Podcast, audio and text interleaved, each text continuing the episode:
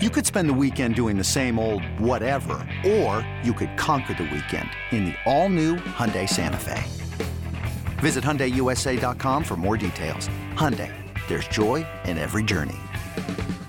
Introducing the two way V4, where groundbreaking fuel cell technology meets fresh foam cushioning for the ultimate performance. With Fuel Cell, each step feels explosive, delivering unparalleled energy return. Paired with fresh foam, experience maximum comfort throughout the game. Its lightweight textile upper offers support and breathability without sacrificing agility. Whether you're hitting the clutch shot or locking down the opposition, the two way V4 gives you the tools to play at a high level. Learn more and purchase the two way for yourself at newbalance.com.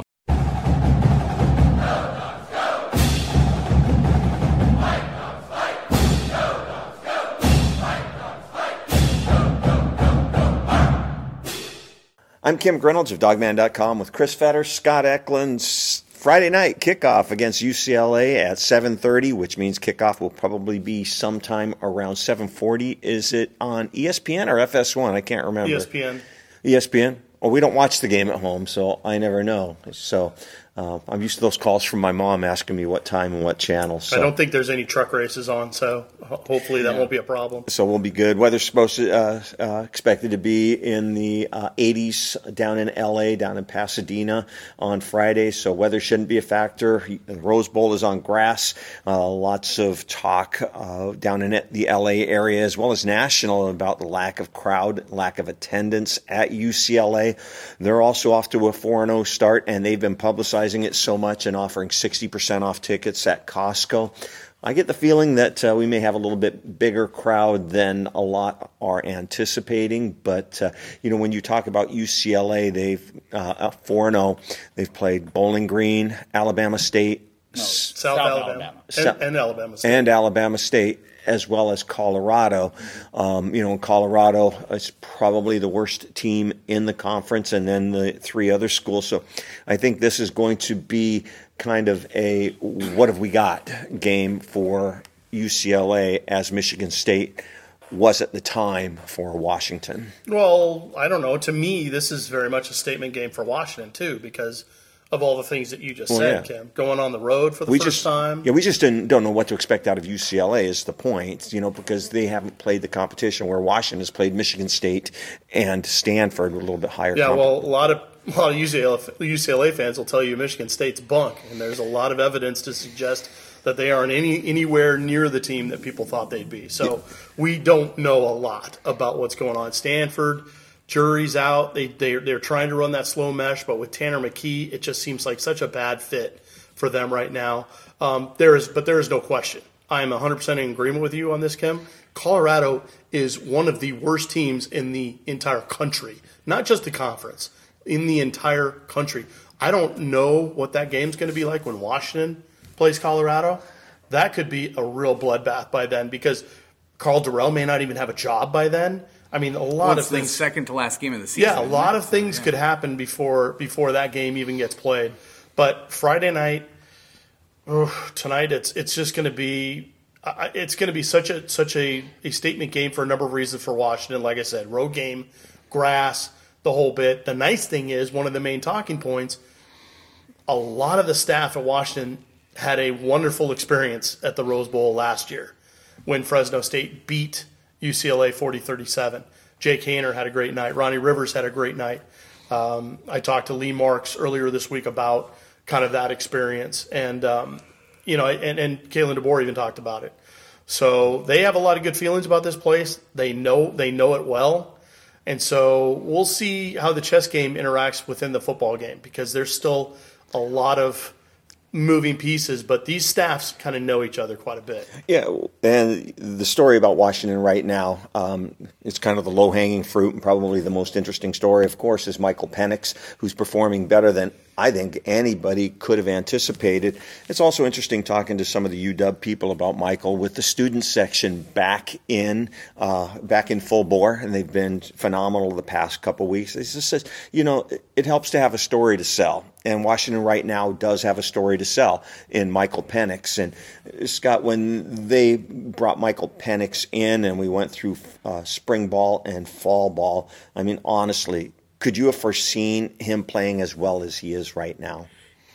Um, I didn't. I didn't know what to expect. I didn't. You know, I didn't say. I wouldn't. I don't know if I could answer that really at this point because, you know, I, I he's playing really, really well. I mean, he's had the best start probably for any Husky football quarterback that's ever started. Uh, aside from Billy Joe Hobert, and that was just because Billy Joe Hobert had a great team around him too. He wasn't putting up the kind of numbers that Michael Penix is. So, um, I mean, I you he's he's been a godsend for Washington in this offense. The fact that he's played for Ryan Grubb before, or I'm sorry, for uh, Kalen DeBoer before. Um, he's been in this offense. He understands it. He's making calls. He's making checks. He's doing all the things. Um, he's he's been exactly what Washington needed.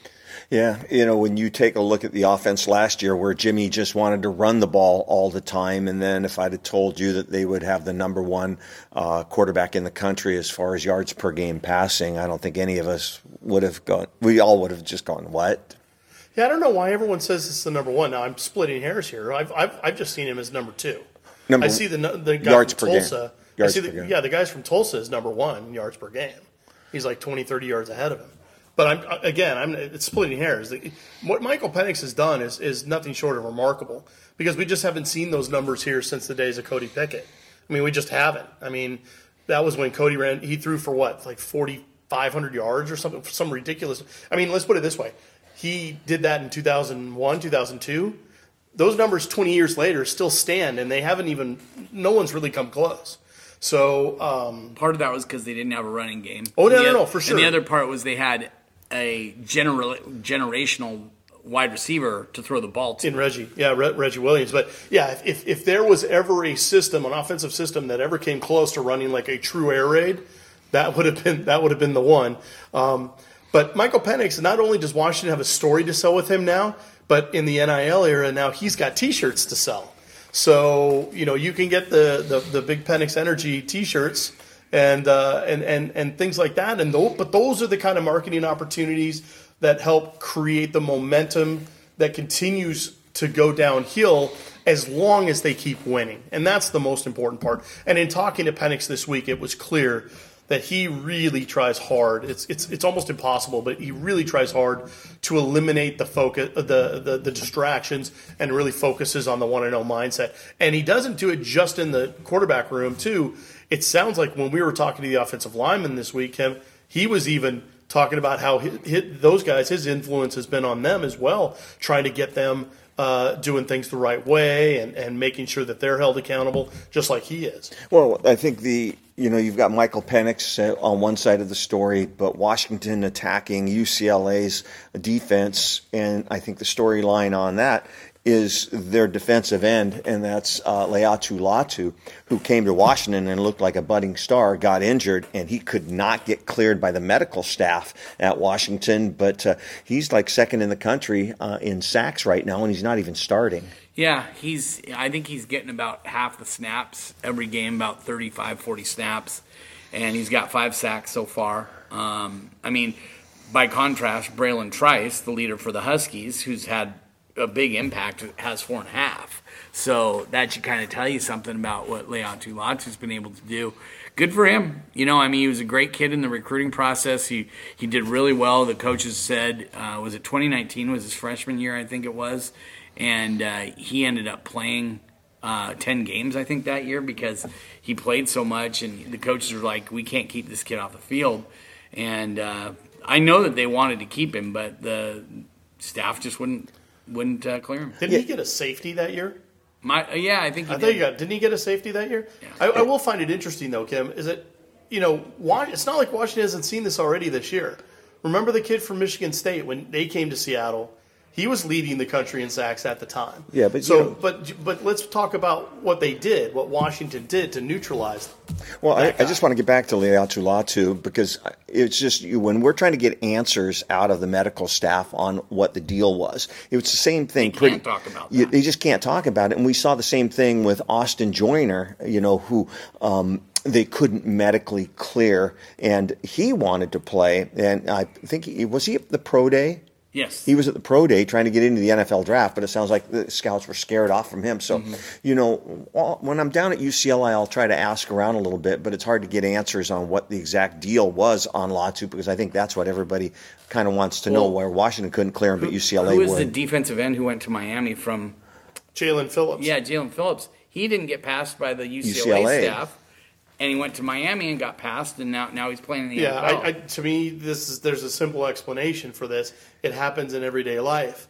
You get a second opinion, and sometimes that second opinion is what you're looking for. Well, UCLA is known for their medical school too. I mean, that's a Yeah. good medical school, you know. And if they clear, La, um, you know, Latu, but they wouldn't clear Phillips, and now he's in the NFL, it sure raises some questions. what?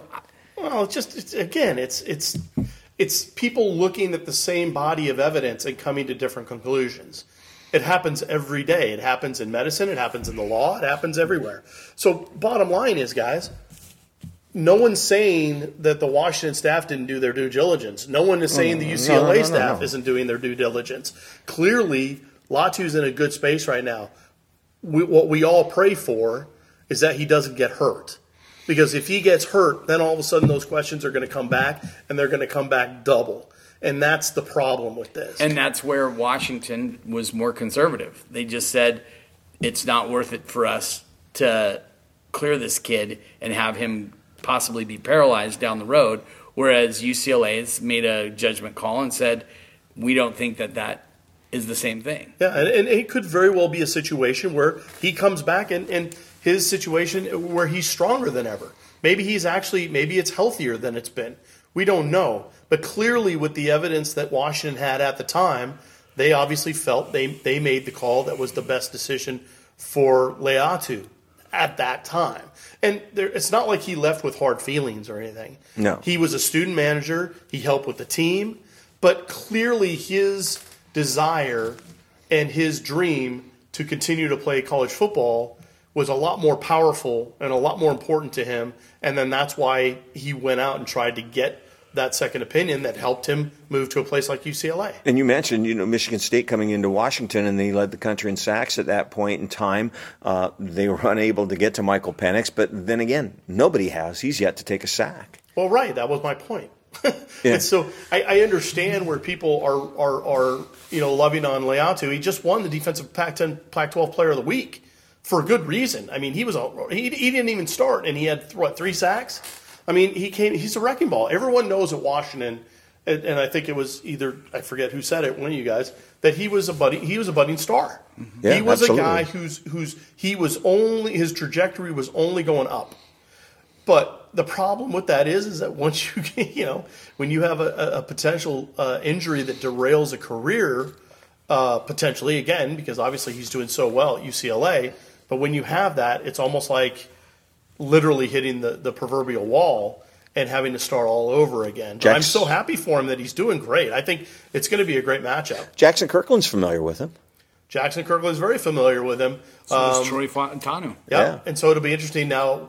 Will he be on Roger Rosengarten's side? That's Mm-hmm. because again, we have to remember that's his that's Penix's blind side is what Rosengarten is. But I is guarding. watched I watched um, the game last week, and they actually line, lined him up over the guard a couple times. They- Yes. they they move him around. Yes, Yeah. they, they said that. Um, who was it? Ryan Grubb Oh. was saying that they Yeah. that they they actually can move him inside at times as well. Now that probably happens in the same way that Washington does when they brought in like Holtzclaw or they bring in one of the linebackers and bring him inside, probably on passing downs. Jeremiah Martin. Yeah. too, yeah. What did Fautanu say about Latu? We're brothers, but Well, yeah, we're brothers off the field, but when it comes to the game on Friday night, I don't know anybody on that team. yeah. yeah. No, no, for sure. I mean, and I- Well, he's and I- got a lot of friends on this team. Don't make no mistake about it. There's a lot of guys that are. I rooting for titled him. my story from Fautanu that he's ready to go to war on Friday night. That's Yeah. what he called it. And I guarantee you, win or lose after the game, all that stuff, when the players They'll come on the field out. and all that, there's going to be a lot of Washington guys looking for Leatu because there's a lot of friendship uh, between Especially, him and a lot of guys. especially the. Polynesian guys. for sure. Yeah, for sure. And Washington got their running game going last week against Stanford, uh, especially Wayne Taulapapa. Um, so it'll be interesting to see this week, you know, where they plan to attack. Where's the weakness in the UCLA defense? And It's not up front. Well, I asked Scott Huff specifically this week, kind of what do you do when there's a lot of maybe ors, you know, on that front, you know, where you're not necessarily sure what their personnel is going to be like. And he goes, like anything else in life, you, you prepare for worst case. You assume that every guy that's their top guy is going to be playing. And then if, if for some reason other guys are playing, then you adjust, adjust accordingly. But right now, UCLA's front, whatever we're going to see tonight, it's not going to be at full strength. They've already, I think they've already lost at least one guy for the season. Um, they may have lost at least one or two other guys. Um, so we'll see. We'll see how it all pans out. But yeah, there's uh, there's definitely some reason to be concerned if you're a UCLA fan up front because they're they're starting to get a little thin. Just kind of the way Washington fans are, are looking at the secondary. But you take a look at the way Washington's played this year, and last year's offensive line was supposed to be the strength, and there were a lot of issues on the offensive line last year, but. Washington's offensive line right now, I think, is playing as well as anybody in the conference. Yeah, I think it's again when, when you go back and look at last year, it's such an anomaly. It was such like a, a square peg in a round hole. Nothing, nothing looked good. And we know that receiving corps is great. Look at how well they're playing. Those are the same guys. There's yeah. literally no difference in the guys, other than the fact that they lost their number one guy in Terrell Bynum. They look way better. And so it's not it's not like addition by subtraction as far as personnel. It's addition by subtraction in terms of coaching. That's what. It, well, that's what's. Well, that's Fa- the main thing. Fautanu said that they they were coming in against heavy boxes all the time, and they're still trying to run and bang their head against the wall all the time. Well, what I like about the offensive line this year is, you know, we uh, they missed Jaxson Kirkland for quite a bit. They moved Fautanu out there with Kalepo uh, at guard, and then they you know putting Kirkland and they move Fautanu back into guard. You know, Mele's been getting time at center pretty much. It, it almost seems like they're splitting time between Mele and Luciano, mm-hmm. and Mele can move over to guard. So they're getting guys playing time, and you know if one guy goes down, it doesn't look like they're going to miss much. It doesn't seem that way, no. No, I and and you have Vic Curne who's coming in and can play uh, right guard, right tackle. So you've got a lot of versatility along that offense. Roger Rosengarten, you know, highly reta- highly touted kid coming out of high school, and you know he seems to. I don't know if he's an all conference candidate, but he sure seems to be playing well right now. Well, I, I, I think I'd pump the brakes on that. Right well, now. yeah, I said I don't think so. Well, but then again, it's it's one of those things where if you're Scott Huff, you're feeling pretty good about yourself and feeling kind of vindicated that you put a, a redshirt freshman who'd never started a game in front of a two-year starter. And right now, Roger Rosengarten is playing as well as any of those guys are right now. Yeah. And so, long may that continue. If you're a Washington fan, you want that. You want that experience to come up. But again, now they're they're going to be as thin as UCLA may be. There's still always going to be four and five star guys behind them waiting to go. Who's going to be the next star that's going to be showing up? If it if it's not a guy like Latu, it could be another guy another guy coming through the ranks. And that happens at Washington as well. But UCLA, being in LA, obviously, they're in the epicenter of the talent uh, world when it comes to the West Coast. And kind of the unsung guy on the offensive line, uh, who was the uh, lineman of the week last week. You've known Henry Bainivalu for a long mm-hmm. time, mm-hmm. and I think I was surprised to learn he was coming back because of um, the knee injuries mm-hmm. and just how hard it is for him. But you know, Henry's kind of the unsung guy who just seems to grind and get it done. I, it's funny because I actually was over by my house where I live over in Redmond in the Redmond area, and who's walking down the Safeway aisle? aisle Henry Bainivalu. And yeah. I'm like, what are you doing over here? And he goes, he, he buys groceries yeah. like the rest of us? Yeah, well, yeah, but he's in Redmond. I would have assumed that he would have been in the U district, you know, uh, well, he might be with his family. But but no, he he lives on that side of the water. He lives over in Redmond. So it, it, just surprised me. But uh, back to what we were talking about, yeah, Bainivalu has been a huge, a huge guy for them. Not only just because of his stature, but he's played really, really well. One of the things that I think has just been huge too, and I don't know if you guys noticed it on film, but uh, Jaxson Kirkland talked a little bit about it post game when he was pulling from left tackle over to the right side. Holy crap! He's six seven and three hundred and forty pounds, and that is a not a runaway beer truck. That's a runaway freight train. Mm-hmm. Yeah, no, it is, and and you know you look at a guy like Bainivalu. That's not. I know people may have been surprised to see him return, but I don't think it was because he didn't want to return. I just think that there was a lot of physical things yeah. to the point where he didn't know if he could return. But mm-hmm. the fact that he's been able to come back physically, again, this really is a testament to guys like Ron McKeefery and that strength and conditioning staff. um, really the unsung heroes, I think, so far this season, getting these guys in a position where they're playing fast and they're playing, they they just look bigger, stronger, faster right out the, right off the bus. And, um, you know, it, it, I think whatever work that they did in the offseason really paid off. And so you can see the cultural buy in and all that stuff that took part, and especially on the offensive line.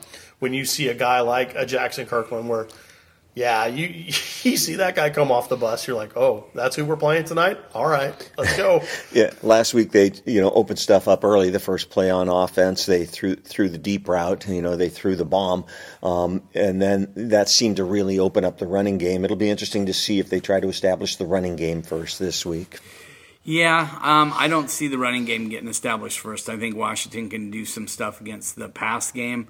Um, they're going to have to because I think UCLA is probably going to be looking for the run at first. So why not go? I mean, it's really going to be what I think. It really goes on what what the defense dictates. If they go heavy in the box, then you throw the ball. If they go light in the box, you run it. So, yeah. and Ryan Grubb seems that like that kind of a coach. And because of Michael Penix's experience, not only in this offense but experience overall, and the way he's making calls and adjustments and all those different things, I think the, the coaches have trust that hey, Mike, if you see a light box, you make the audible, you call what you need to call.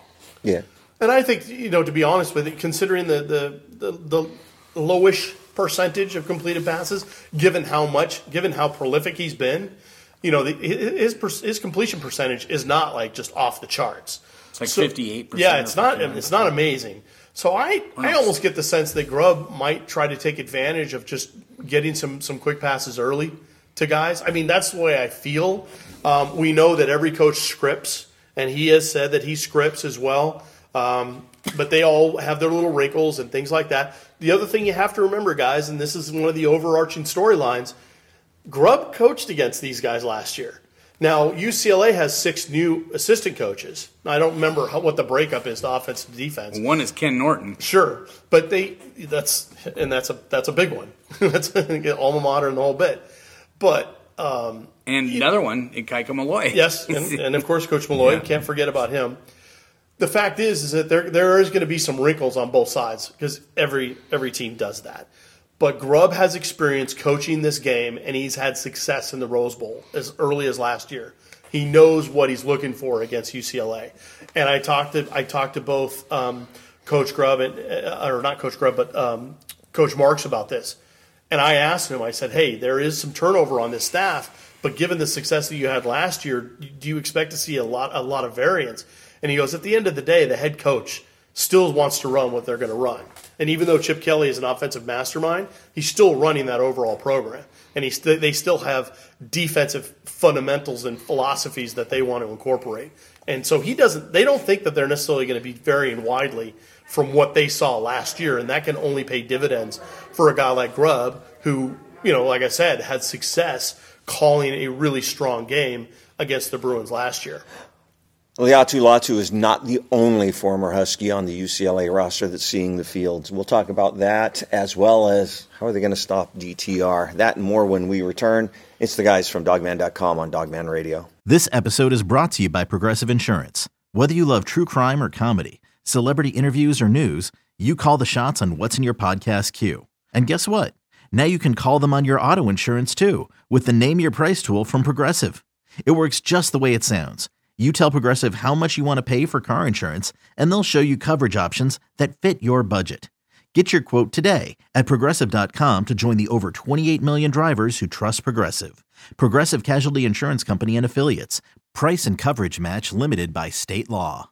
We are back. I'm Kim Grinolds along with Chris Fetter, Scott Eklund. 7:30 kickoff tonight in Pasadena, California. Temperatures uh, supposed to be in the mid 80s during the day today, and uh, we'll probably see lows in the low 60s. But it, it's going to be a pleasant day down in Pasadena. It's going to be a late night, of course. But uh, when you take a look at that UCLA offense, it all starts with uh, Dorian Thompson Robinson. He's is this a four-year starter at UCLA? Yep. I think it's four.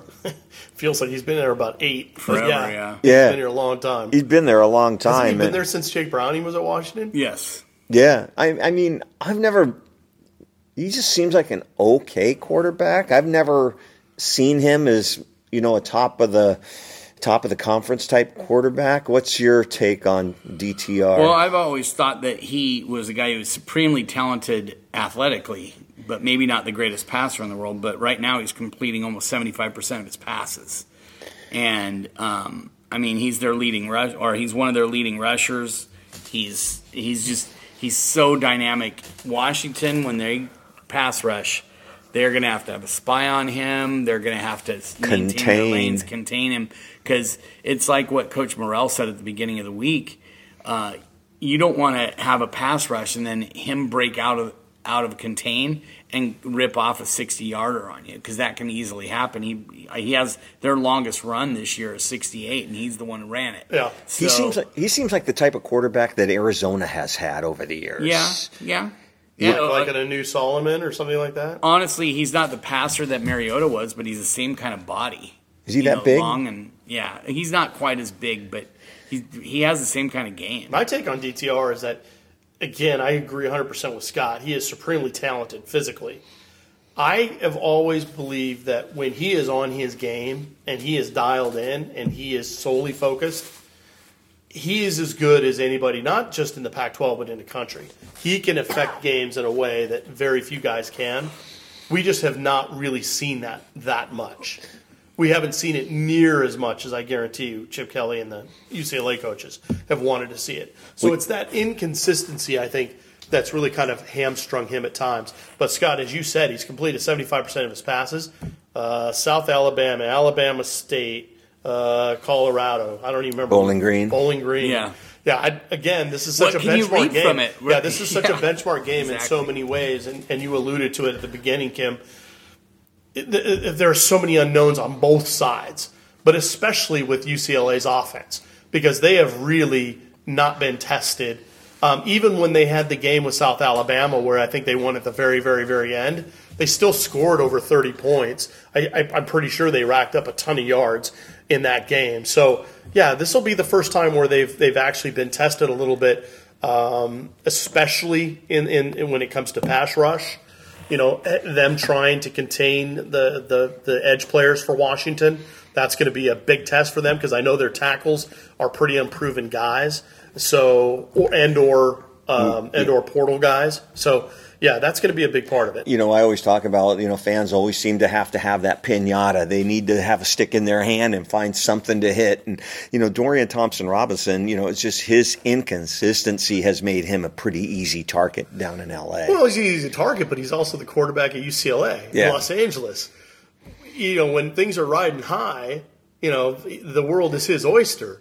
But when things start to go south, then yeah, then the, that's when the pinatas come out, and that's that's kind of part and parcel. And I think nobody understands that better than him. I'm sure. Yeah, he's getting it all. And then, you know, Scott, a guy that you covered quite a bit uh, in the recruiting process that Washington wanted really bad was Zach Charbonnet. He wound up committing to Michigan. He was there, and early one year. early on at Michigan, you were hearing rumors that you know he wanted out of there. Yeah, yeah. He just didn't like it. Didn't like what he didn't like the experience he was having, and wanted to get home. Yeah, and and he's he's next to DTR. Is he the next most influential player on that offense? Yeah, Oh, by far. Yeah, Yes. yeah. For sure. Jones, he's averaging their other, what? he- Seven and a half, eight yeah, yards a something carry, like that. Yeah, something like but that. Jones, the other running back, um, is he's a good player, but Zach Charbonnet is the guy. Yeah, and he's big. He's a big dude too. Yeah, too. he's a tough runner. Yeah, he, he can and he can affect the game, not just running the ball, but catching the ball in the backfield.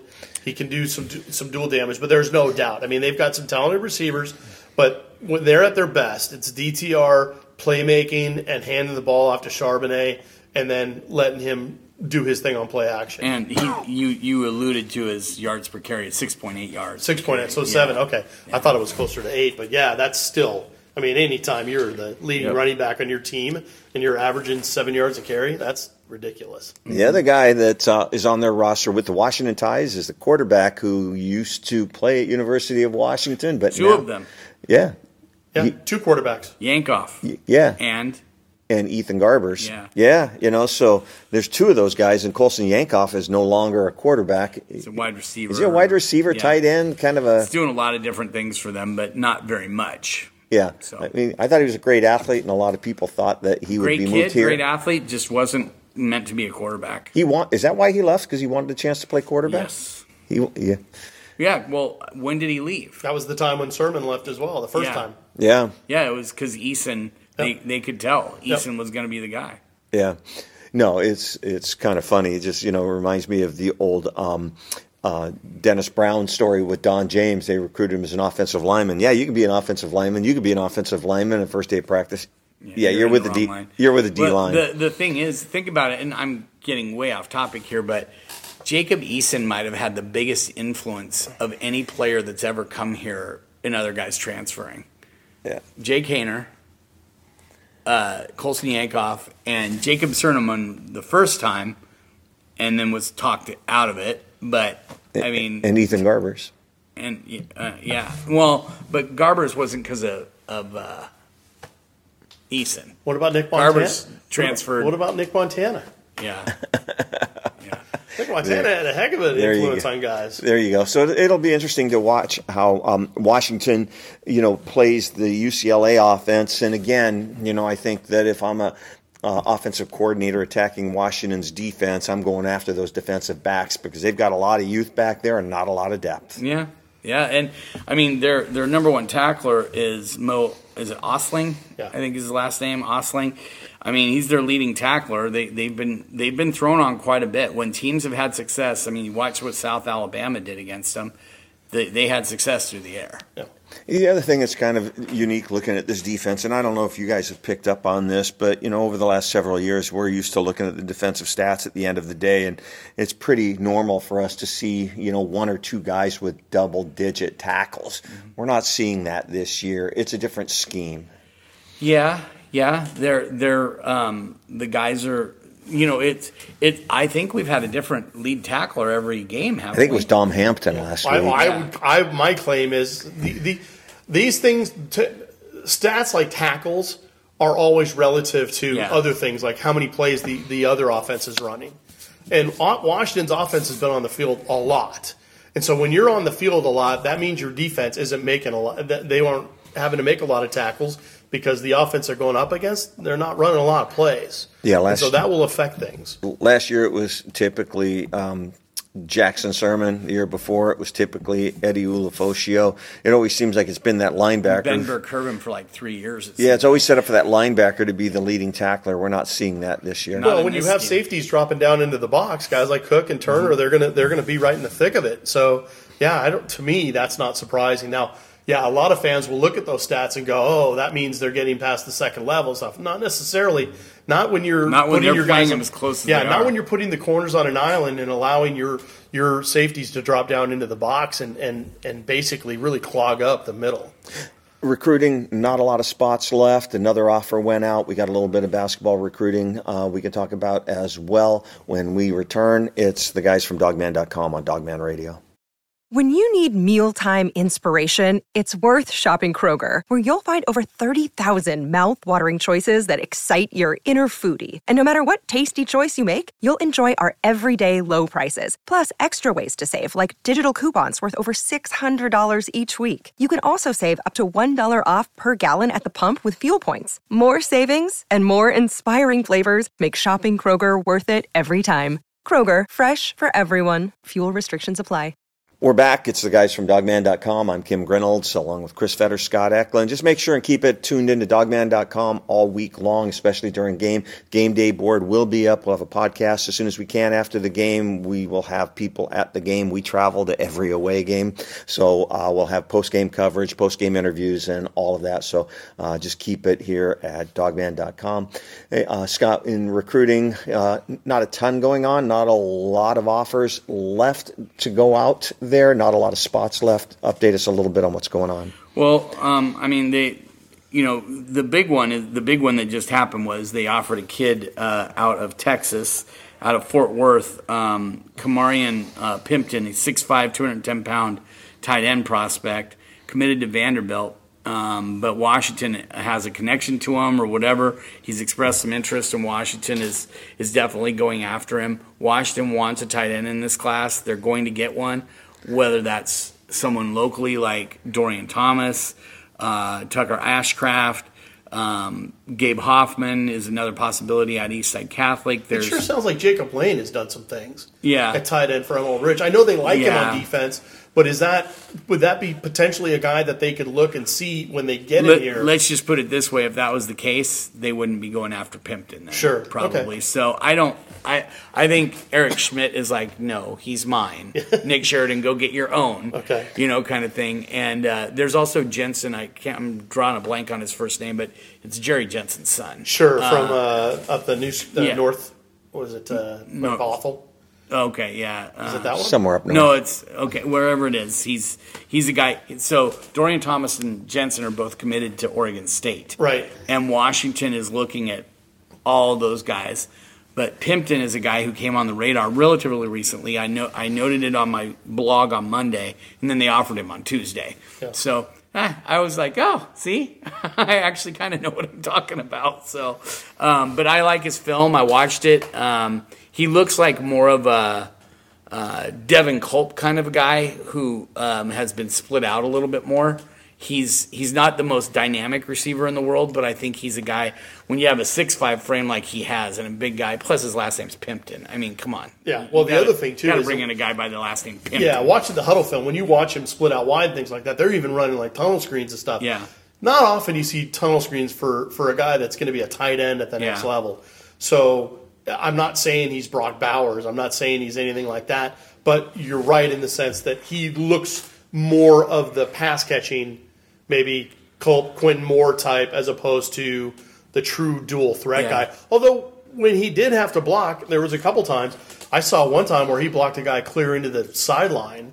It was pretty impressive. Yeah. So he, he clearly has that physical part to his game that uh, that they can add to. Anything else to update on recruiting? Um, you know, as far as you know, people are all wondering about visitors and all that kind of stuff. There's going to be some more official visitors. Um, Keith Reynolds is still trying to set his up. I think there's one more.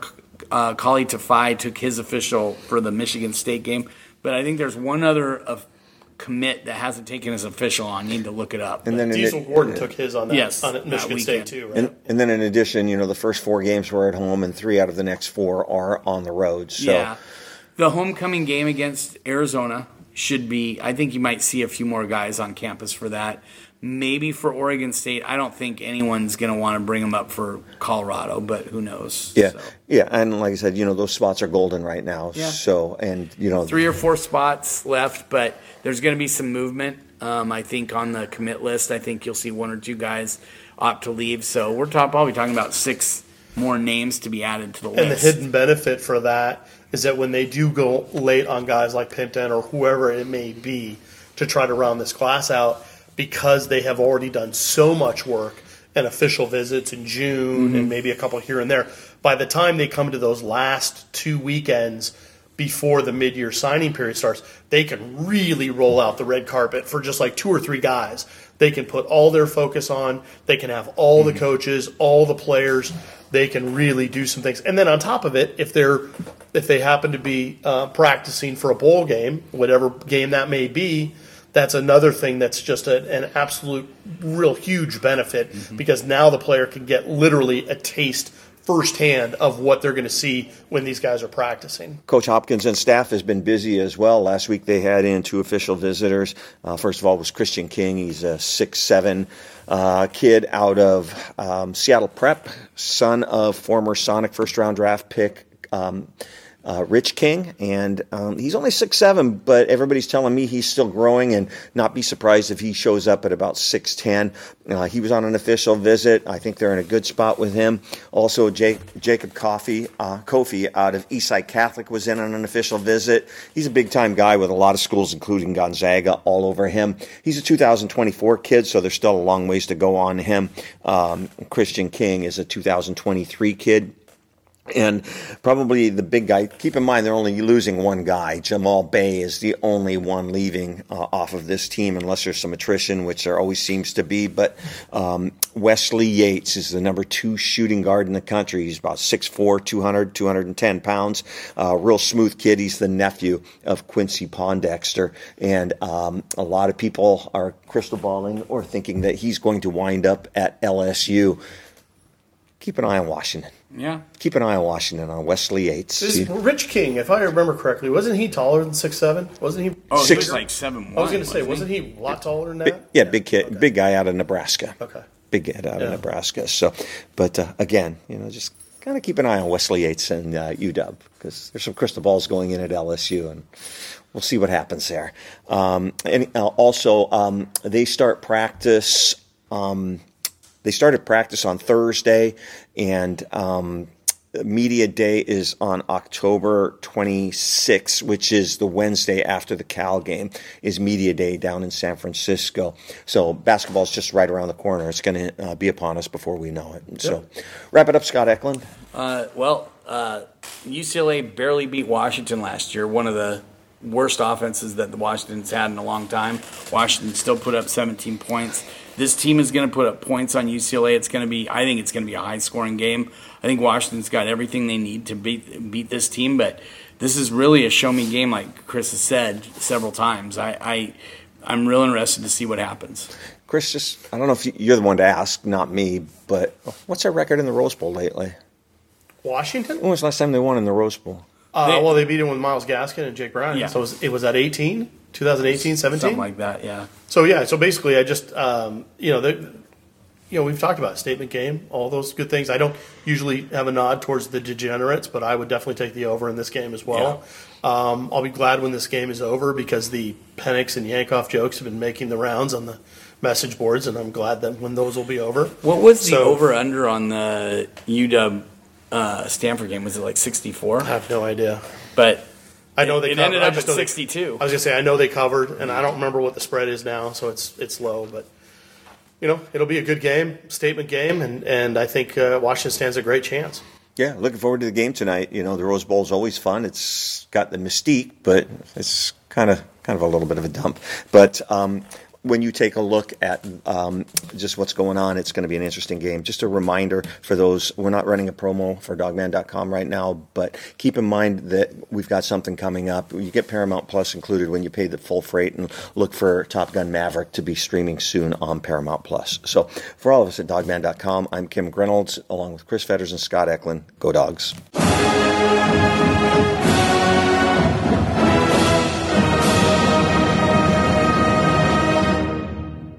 You ready for this? Yeah.